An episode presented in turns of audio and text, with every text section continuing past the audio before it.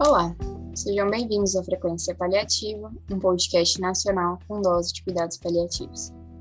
Esse é um projeto de extensão elaborado a partir da junção de diversas ligas acadêmicas e multiprofissionais de cuidados paliativos, tendo como objetivo esclarecer e informar toda a população sobre o tema de maneira simples e descomplicada. Os episódios serão postados quinzenalmente aqui no nosso canal e para mais informações, acesse o Instagram do projeto, arroba Frequência Paliativa. Eu sou Ana Beatriz dos Santos, membro da LANCUP UEM, Liga Acadêmica Multidisciplinar de Cuidados Paliativos da Universidade Estadual de Maringá, e hoje temos o privilégio de ouvir duas profissionais.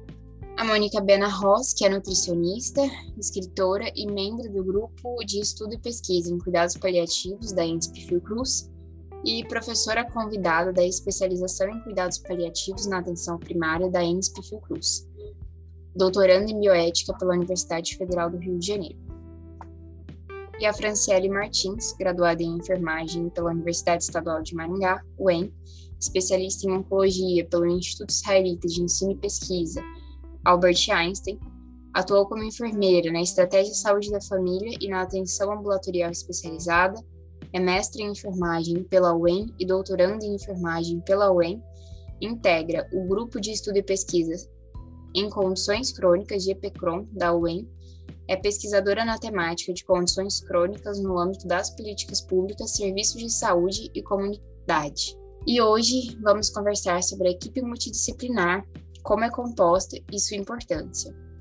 Então, para dar início à nossa discussão de hoje, eu queria que a Franciele nos falasse um pouquinho sobre como a equipe multidisciplinar ela é composta e brevemente o que cada uma dessas pessoas faz para garantir o melhor cuidado para o paciente. Primeiramente, boa noite a todos. Bom, a equipe de cuidados paliativos ela é composta por profissionais que atuam nessa perspectiva de possibilitar uma maior qualidade de vida nas pessoas que tenham alguma condição crônica, como as doenças oncológicas, por exemplo. Os cuidados paliativos, eles não são exclusivos para a pessoa em fase terminal. Como vocês mesmos aqui no canal, eu já assisti ali algumas entrevistas anteriores de profissionais que já explicaram essa questão do cuidado paliativo. Mas é claro que ele é desenvolvido numa maior intensidade na fase final de vida. Então, sabendo disso, a equipe multiprofissional do cuidado paliativo normalmente ela é composta por médico, por enfermeiro e a equipe de enfermagem, fisioterapeutas, nutricionistas, farmacêuticos, psicólogos, assistentes sociais, terapeutas ocupacionais e ainda alguns serviços podem oferecer o serviço de religiosos, né, os assistentes espirituais, às vezes alguns chamam, né, para eles atenderem com maior propriedade nesse aspecto espiritual. Então eles também fazem parte de uma equipe, tá? A gente não pode esquecer que o cuidado paliativo ele não é desenvolvido exclusivamente em ambiente hospitalar ou um ambulatório especializado, por exemplo. Então, na grande maioria das vezes, essas pessoas que estão em fase terminal, por exemplo, elas preferem receber esse cuidado paliativo no domicílio. E aí, por que, que eu digo isso? Porque é importante que a gente também traga uma equipe da estratégia saúde da família, por exemplo, da atenção primária, para compor essa equipe de cuidado paliativo. Então, pensando que o cuidado paliativo ele é parte ali das nossas redes de atenção à saúde, nós temos políticas de atenção às doenças crônicas estabelecidas pelo Ministério da Saúde. Então, todos os profissionais que estiverem envolvidos, tiverem contato com esse paciente, ele precisa estar capacitado e habilitado para desenvolver um cuidado paliativo. Então, pensando ali brevemente no papel de cada um, seria atender de acordo com as necessidades individuais de cada pessoa. Então, por exemplo, o fisioterapeuta, se for um fisioterapeuta ali de uma unidade hospitalar ou de um centro especializado em cuidado paliativo, ele vai atuar basicamente em questão de mobilidade, né, exercícios para prevenir ou para tratar uma imobilidade, mas também fisioterapia respiratória, manobras respiratórias, por exemplo. E lembrando que esse profissional fisioterapeuta do serviço especializado, ele atua se comunicando com o fisioterapeuta, por exemplo, da atenção primária à saúde, onde esse paciente eventualmente também irá receber um acompanhamento da saúde da família. Ele exerce esse papel de matriciador, de matriciamento do profissional. Assistente social, por exemplo, atua na questão sociofamiliar, direitos do paciente, paliativista e também fazendo essa ligação com o serviço social do município, da unidade básica que esse paciente está inserido. Nutricionista, nós temos a Mônica aqui que pode até explicar um pouquinho melhor a questão da nutrição, mas basicamente de uma forma bem breve a questão alimentar e também fazendo essa ponte com o nutricionista do NASF, que irá compor esse apoio na unidade básica, o psicólogo, uma abordagem ou individual ou em grupo, muitos utilizam esse tipo de abordagem, né? Então, através de avaliações quanto à aceitação da doença, aceitação quanto à terminalidade, eles têm um papel primordial de apoio tanto para o paciente quanto para a família, né? Então, a gente vê muitos psicólogos atuando nesse contexto familiar e, e em grupos, né? Eu acho que é bem importante. E o enfermeiro, seja ele num serviço especializado ou numa atenção primária, por exemplo, o foco é a prescrição de cuidados. Então, para isso é necessário que o enfermeiro ele esteja atento aos sinais que esse paciente apresenta, sinais e sintomas, seja ele verbal ou não verbal, que o paciente possa transmitir relacionado à dor, ao desconforto, ao medo, angústia. E aí que o enfermeiro exerce uma escuta qualificada. Então, a partir de uma, uma boa anamnese, um exame físico e uma escuta qualificada, o enfermeiro realiza ali a prescrição de cuidados. Acho que brevemente assim é uma explicação ali da, de uma equipe multiprofissional de cuidado paliativo. Eu achei bem interessante que você falou que nem sempre os cuidados paliativos acontecem no ambiente hospitalar, que às vezes a gente é. associa muito ao ambiente hospitalar. Daí eu queria perguntar para Mônica, em condições diferentes, como quando a gente tem uma equipe reduzida em cidades menores que não tem todos os profissionais, como que os cuidados paliativos eles podem ser prestados? Olá, muito obrigada aqui pela oportunidade de estar com vocês. Tendo um prazer muito grande contribuir com a formação, com a liga, né? Muito obrigada. Então, como a Franciele disse, os cuidados paliativos ele precisa ter vários profissionais, mas não existe um desenho estruturado que precise ter um profissional A, B, C D. É claro que enfermeiro e médico são essenciais. São talvez os dois que talvez sejam obrigatórios, porque sem esses dois profissionais chaves a gente não tem ali o serviço instituído, mas a gente depende também de quem está disponível e treinado, ou não necessariamente está 100% treinado, mas que está apto a treinamento, visto que cuidados paliativos você tem que ter uma abordagem diferenciada.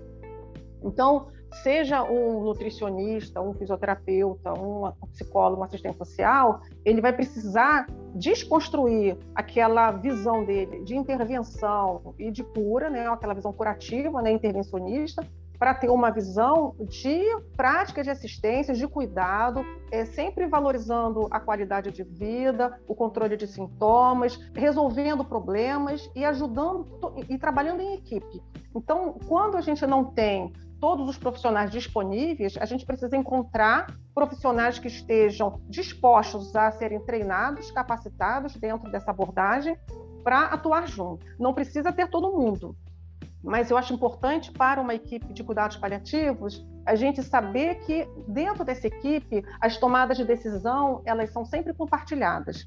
Então não importa se você tem um, dois, três profissionais. Esses profissionais eles precisam estar ali aptos, né, para ouvir, para compartilhar e para juntos buscar também solução e ajuda.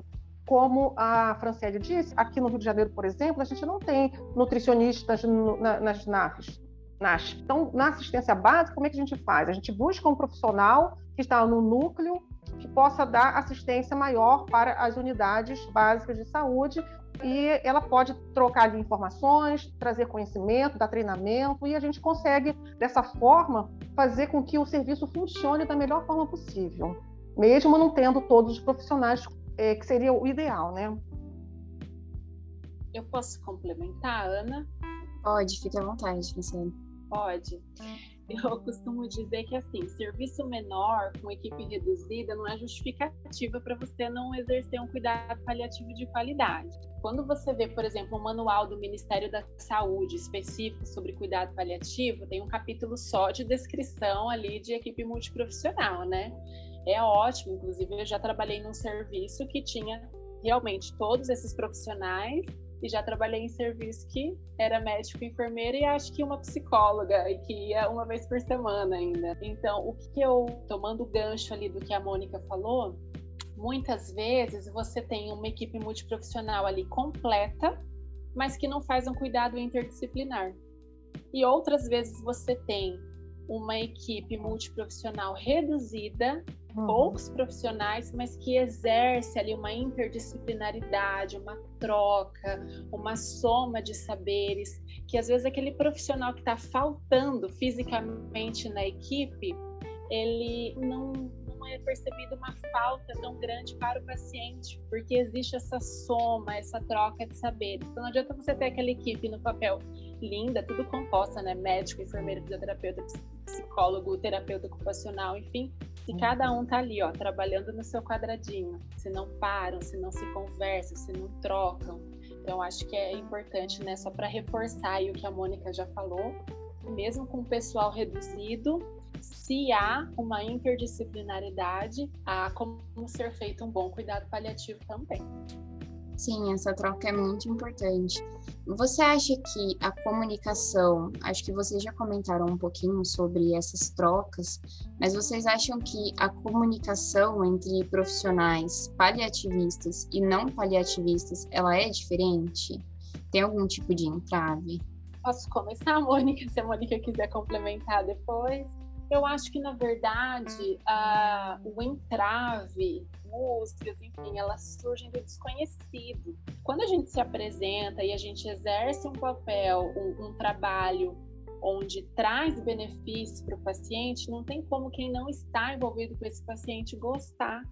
Então, eu acho que assim, isso independente de profissional, quando a gente chega num serviço, a gente precisa realmente explicar o porquê da nossa ida, quem somos, como vamos trabalhar junto. E não eu vou prescrever o que você vai fazer.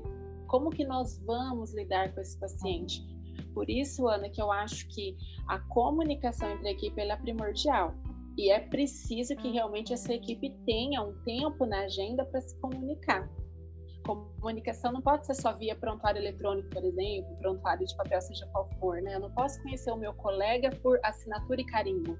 Eu preciso conhecer o meu colega aqui, ó, olho no olho, discutindo o caso, ter um momento para discutir o meu paciente junto com todos os profissionais envolvidos. Então, eu já trabalhei num serviço onde tinha reunião semanal com a equipe multiprofissional mínima uhum. e mensal com a equipe multiprofissional, inclusive médicos de outras especialidades. Então, é, eu acho que a comunicação, né, a pergunta mesmo, ela já responde, porque não tem como você trabalhar sem comunicação mas também é necessário que o serviço, a gestão, se prepare para que destine um tempo na agenda desses profissionais para que isso ocorra, porque faz toda a diferença. Eu concordo plenamente com a Franciele. Eu também já tive oportunidades riquíssimas de conviver com equipes que a gente podia né, se reunir semanalmente é, em pequenas equipes e mensalmente em grandes equipes, discutindo casos discutindo situações difíceis, inclusive trazendo pessoas de bioética para discutir com a gente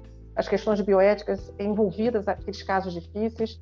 E a comunicação ela é tudo. Eu acho que não só é uma forma de respeito da gente com o colega, mas também da gente fazer com que a nossa conduta seja bem compreendida para, em favor do paciente. E quando você comunica bem entre equipes, certamente você vai comunicar bem também com o paciente. Esse paciente vai se sentir mais seguro, porque não vai ter nenhum tipo de viés ali na informação, não vai ter ruídos naquela comunicação. O médico disse uma coisa, a enfermeira disse outra, o nutricionista disse outra coisa, o paciente às vezes fica confuso fica desconfiado. Isso gera um monte de, de situações de é, insegurança para ele. Então, quando essa equipe está coesa, consegue discutir, consegue conversar, consegue trazer questões é, até mesmo de condutas, né? Me parece, isso foi a minha prática e é o que a gente vê na literatura, mas eu não sei se acontece isso em todos os serviços.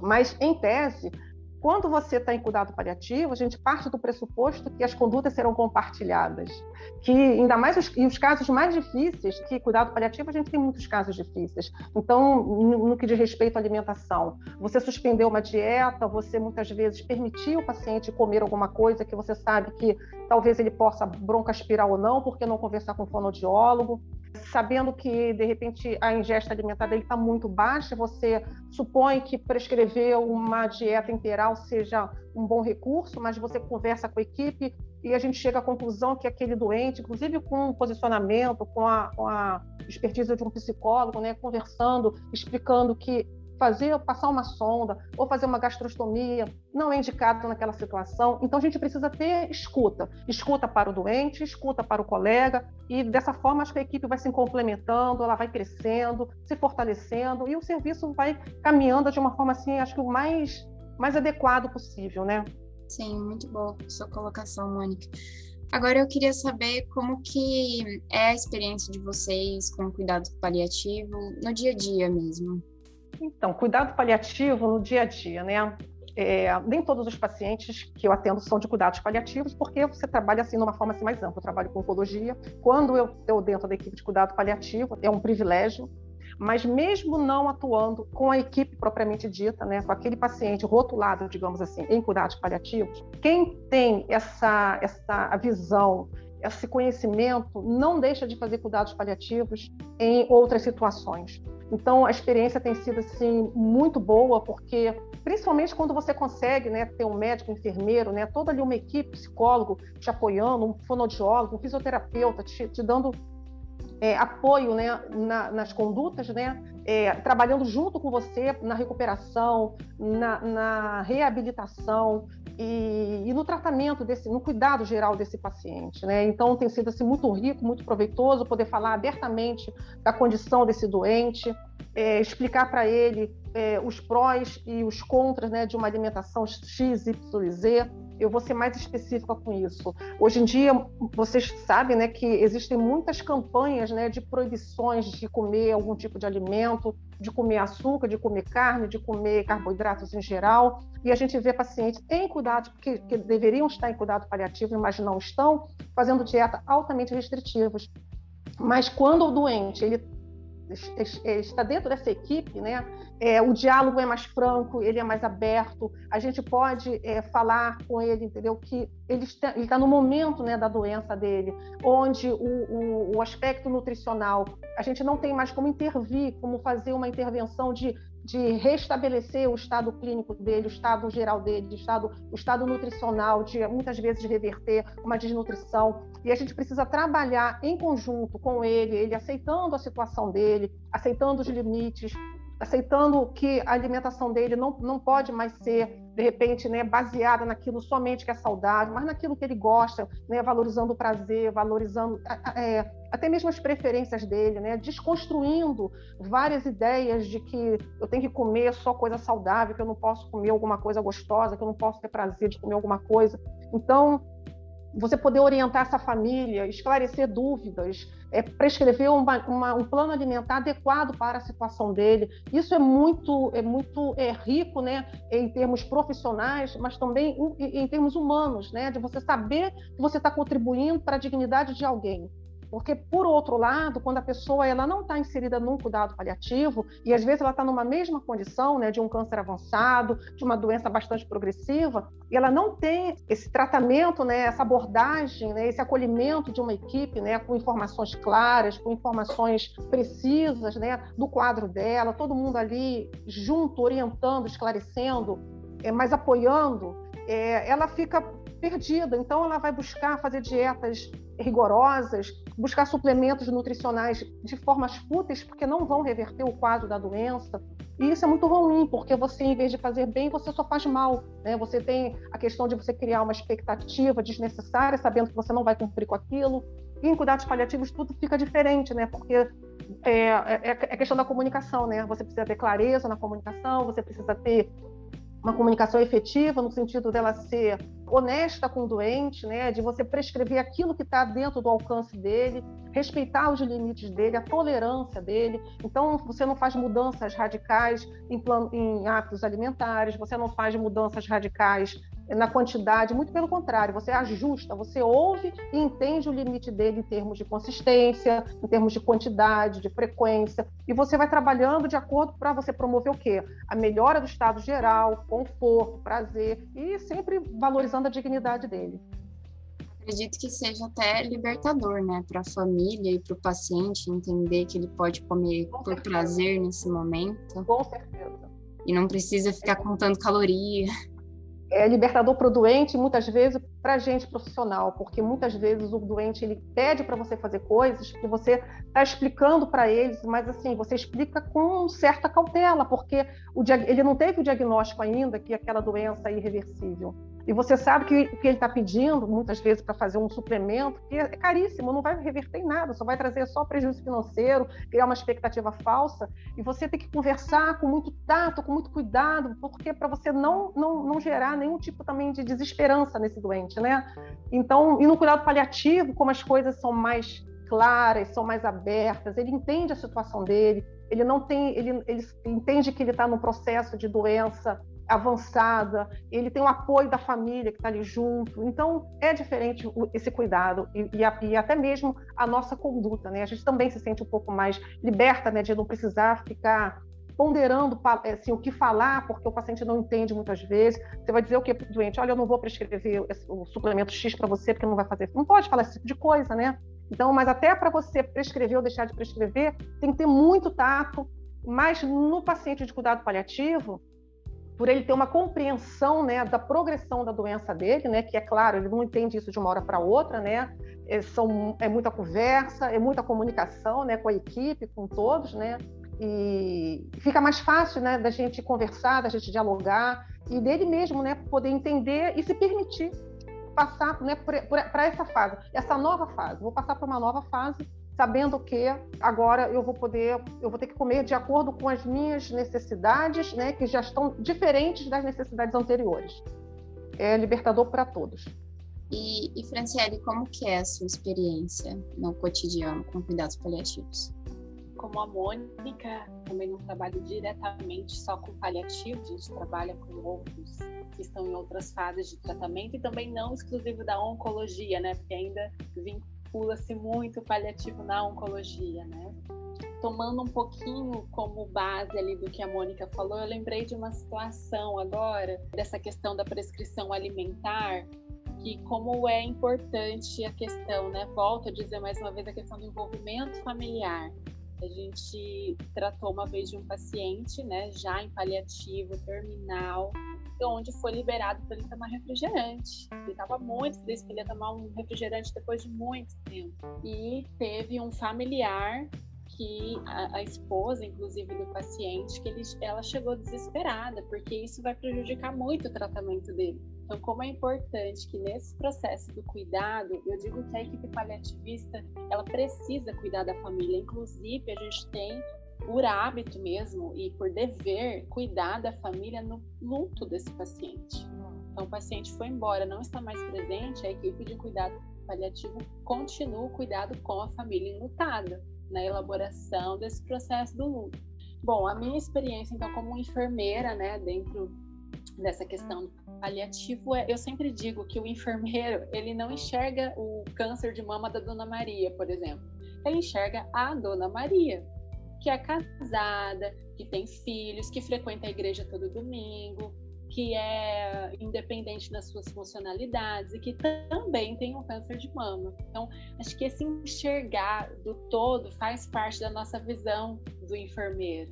Por isso que ele é um profissional que ele está capacitado para fazer diagnóstico de enfermagem, baseado tanto numa situação, problema, quanto num risco iminente e acionar os demais membros da equipe sempre que necessário, sempre que tiver ali ao alcance, dependendo do serviço que, que for trabalhar, né? Então acho que o enfermeiro ele tem esse olhar holístico. Eu tento trabalhar isso, tento passar para os alunos também essa competência técnica para avaliar não somente as condições biológicas ou fisiológicas, mas avaliar e trabalhar a questão emocional, as necessidades sociais, espirituais, né? Inclusive a, carga horária de enfermagem no geral, né, de todas as, as faculdades, ela é muito baixa para a identificação de necessidades espirituais.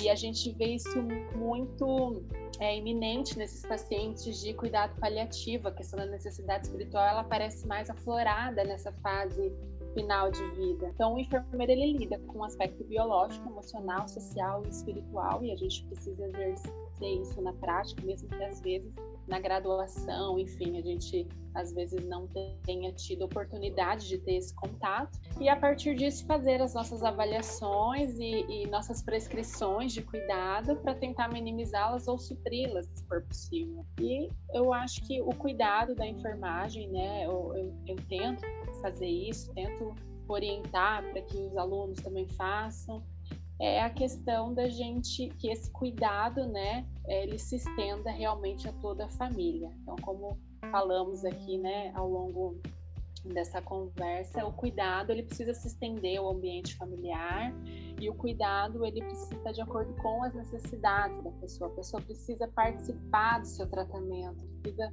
conhecer, conversar, saber as metas de tratamento. Então, envolver a pessoa, envolver o paciente nesse processo para que ele pactue as metas, para que ele pactue cuidados, para que ele esteja de acordo, é primordial. Senão a gente fica naquela conduta prescritiva, né? Eu sou profissional da saúde, eu uhum. prescrevo o que você tem que fazer, eu sei o que é melhor para você. Não é isso, a gente não sabe de nada. O que a gente precisa fazer é conversar, escutar e a partir disso a gente conhece as reais necessidades. E só para reforçar, é importantíssimo, principalmente nesse paliativista ali em fase terminal, para que os profissionais de saúde eles estejam atentos aos sinais não verbais. Muitas vezes essas, essas pessoas, cada uma reage de um jeito quando recebe ali a informação de que está em fase final de vida. E a gente tem dá para fazer um podcast só com isso, Ana, porque cada um vai reagir de um jeito. E aí tem aquelas pessoas que realmente elas ficam mais introvertidas, introspectivas, não verbalizam muito. Então é, é essencial de que a gente tenha aquele olhar não verbal, né? olhar para tudo, olhar para a posição, olhar para as expressões de dor, olhar para a convivência familiar. Então, acho que eu, eu tento buscar isso na minha prática. Isso que a Franciele falou é importantíssimo, né? E eu brinco dizendo que a avaliação nutricional ela precisa também ser multidimensional, porque a gente, enquanto nutricionista, também tem que ter essa percepção de saber a, questão financeira, a questão social. Tem alguém para comprar comida, tem dinheiro para comprar comida, tem alguém para fazer essa comida. Muitas vezes o paciente está com dietas enterais ou com sono, até mesmo com uma gastrostomia, tendo que fazer todo um preparo dentro de casa e ele às vezes mora em condições também assim pouca higiene, né?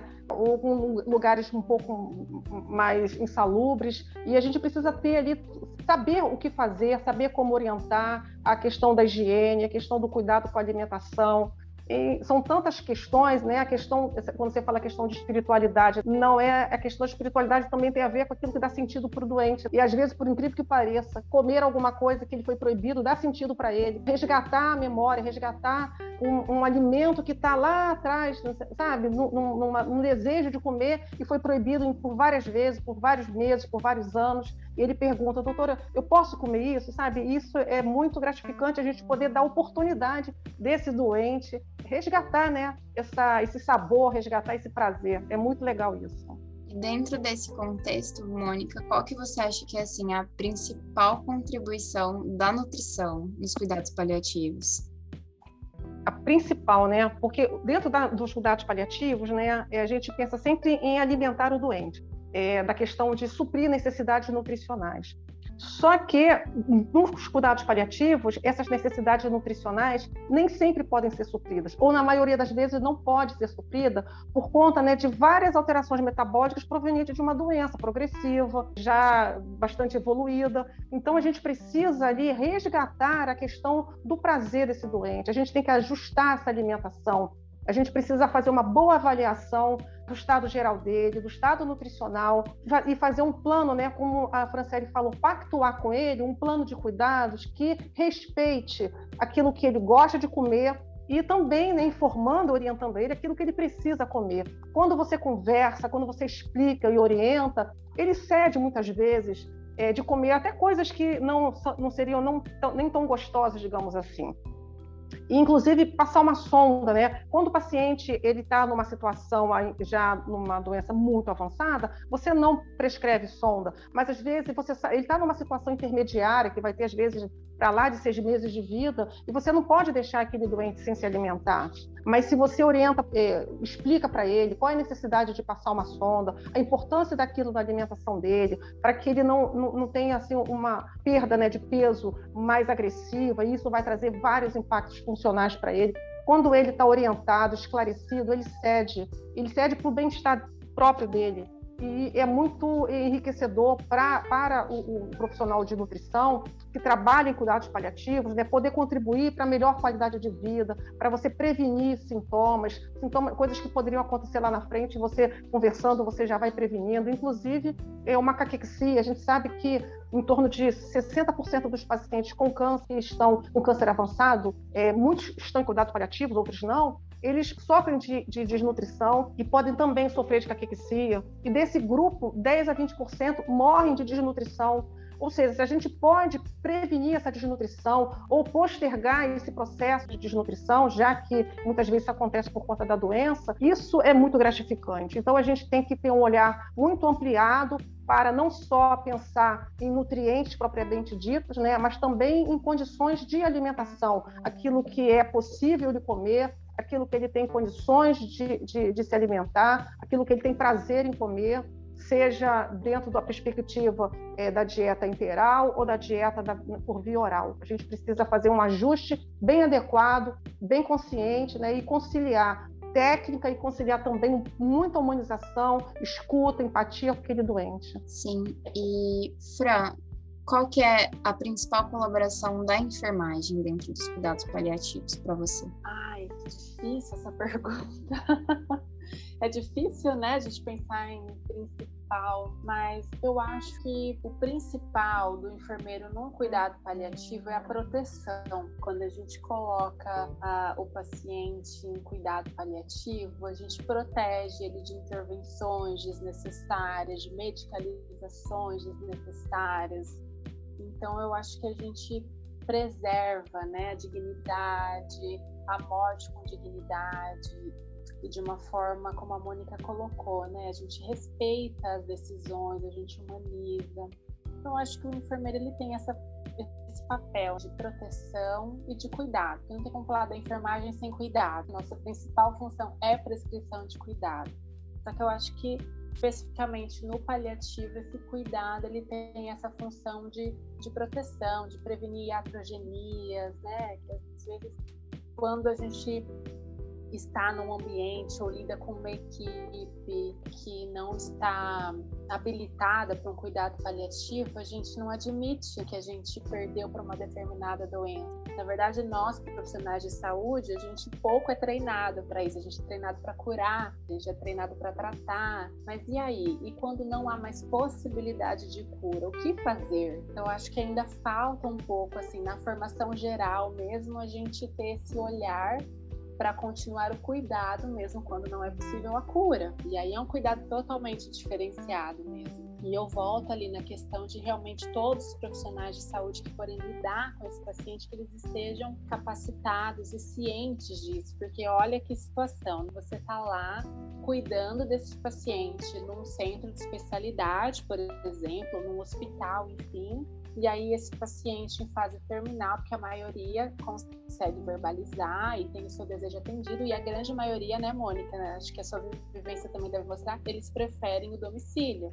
Eles não querem morrer internado, eles querem ficar em casa. E aí você atende o pedido, sai com as prescrições, os cuidados, dieta, o que for, de medicação também, para que a equipe de cuidados domiciliar atenda. Mas a equipe de cuidado domiciliar, seja ela privada ou seja ela de, um, de uma saúde da família, né, do SUS, ela precisa entender esse processo. Senão ele vai lá, ele liga com dor e dá-lhe analgésicos e, e, e às vezes nem tenta outras formas de analgesia sejam não farmacológicas, é, ou às vezes não atendem à prescrição do médico paliativista, enfim. E a gente já teve situações é, horríveis, assim, de paciente ter parada cardíaca e foi toda a equipe lá reanimar, enfim. É, intervenções que vão totalmente contra os princípios do paliativo. Então, volto a bater nessa tecla de que realmente toda a equipe envolvida no paliativismo, ela esteja compreendendo os cuidados, compreendendo a situação. Porque às vezes você treina e capacita muitos profissionais que estão ali diretamente nos serviços especializados e esquece dos demais. A gente trabalha em redes de saúde, então a gente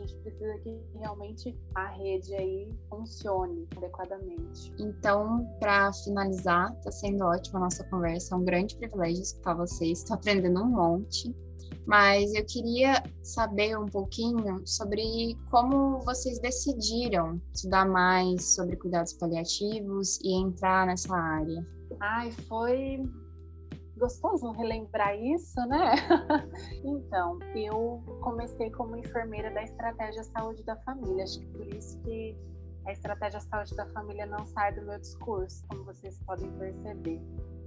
E aí eu trabalhei em dois municípios menores, fora de Maringá, e eu comecei a receber muito paciente de cuidado paliativo oncológico mesmo, para fazer esse paliativo domiciliar. E aí eu falei, meu Deus, eu não sei cuidar direito desse paciente.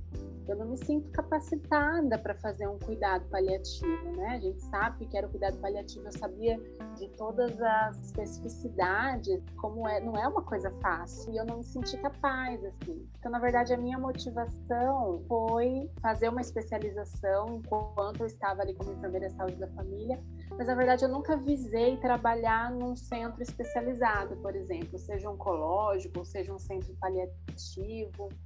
A minha visão foi justamente sabendo que no Sistema Único de Saúde, né, a atenção primária é a porta de entrada dos serviços. Eu costumo dizer que ela é a porta de saída também. Então a gente precisa com que esse paciente, quando ele sair dessa rede, ele também tenha um atendimento de qualidade da mesma forma. Então eu fiz a especialização foi em oncologia, né? E dentro da oncologia a gente tem as disciplinas de cuidado paliativo, mas foi mais para essa questão, assim, de envolver o trabalho mais no domicílio do que num, num centro de especialidades. E me apaixonei, né? Porque é apaixonante essa área, né? Tem uma pessoa que entre que consiga sair. Sim, que bacana, Fran. E como que foi para você, Mônica? Eu conheci os cuidados paliativos em 2005 no INCA, no HC4, que é a unidade de cuidados paliativos do, do INCA, do Instituto Nacional de Câncer. Na verdade, eu não, não conhecia, né, não sabia o que era isso, e me colocaram nesta unidade. E eu fiquei apavorada no primeiro mês, no segundo mês, eu quase pedi para sair. E no terceiro mês eu falei, bom, eu tenho duas opções, né? Ou eu saio, porque não dava para sofrer tanto como eu sofria, ou eu estudo. Aí eu caí dentro, comecei a estudar, estudar, estudar, estudar, cuidado paliativo, participava de todas as reuniões, comecei a participar de comitê e fui escrever artigo, comecei a trabalhar, a, a ajudar com o pessoal da preceptoria, enfim, enfim, que foram cinco anos assim que mudaram a minha, a minha visão de, de de, de, ciência, de nutrição, de mundo, de tudo. O cuidado paliativo foi assim, um, realmente uma revolução na minha vida profissional e pessoal também, porque a gente olhar para o outro. Hoje em dia se fala muito em empatia, né? Empatia, alteridade, mas e há 15 anos atrás não se falava tanto nisso. E eu fui aprender essas coisas na prática no cuidado paliativo. E você lidar com pessoas que estão, é, muita gente morrendo, né? Mas também muitas pessoas que estavam com uma doença super avançada, já há dois, três anos com aquela doença e cheia de esperança. Impressionante isso.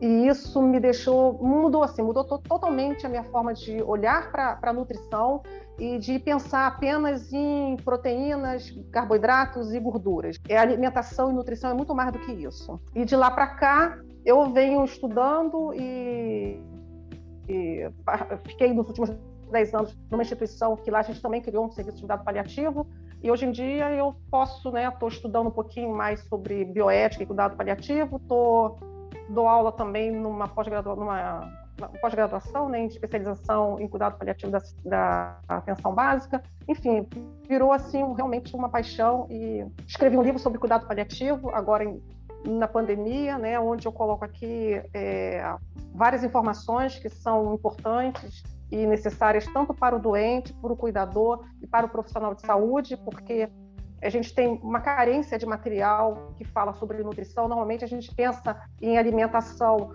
ou na prevenção do câncer, né, porque é um livro que fala de cuidado paliativo voltado para o paciente oncológico, mas ele pode ser aplicado em diversas situações.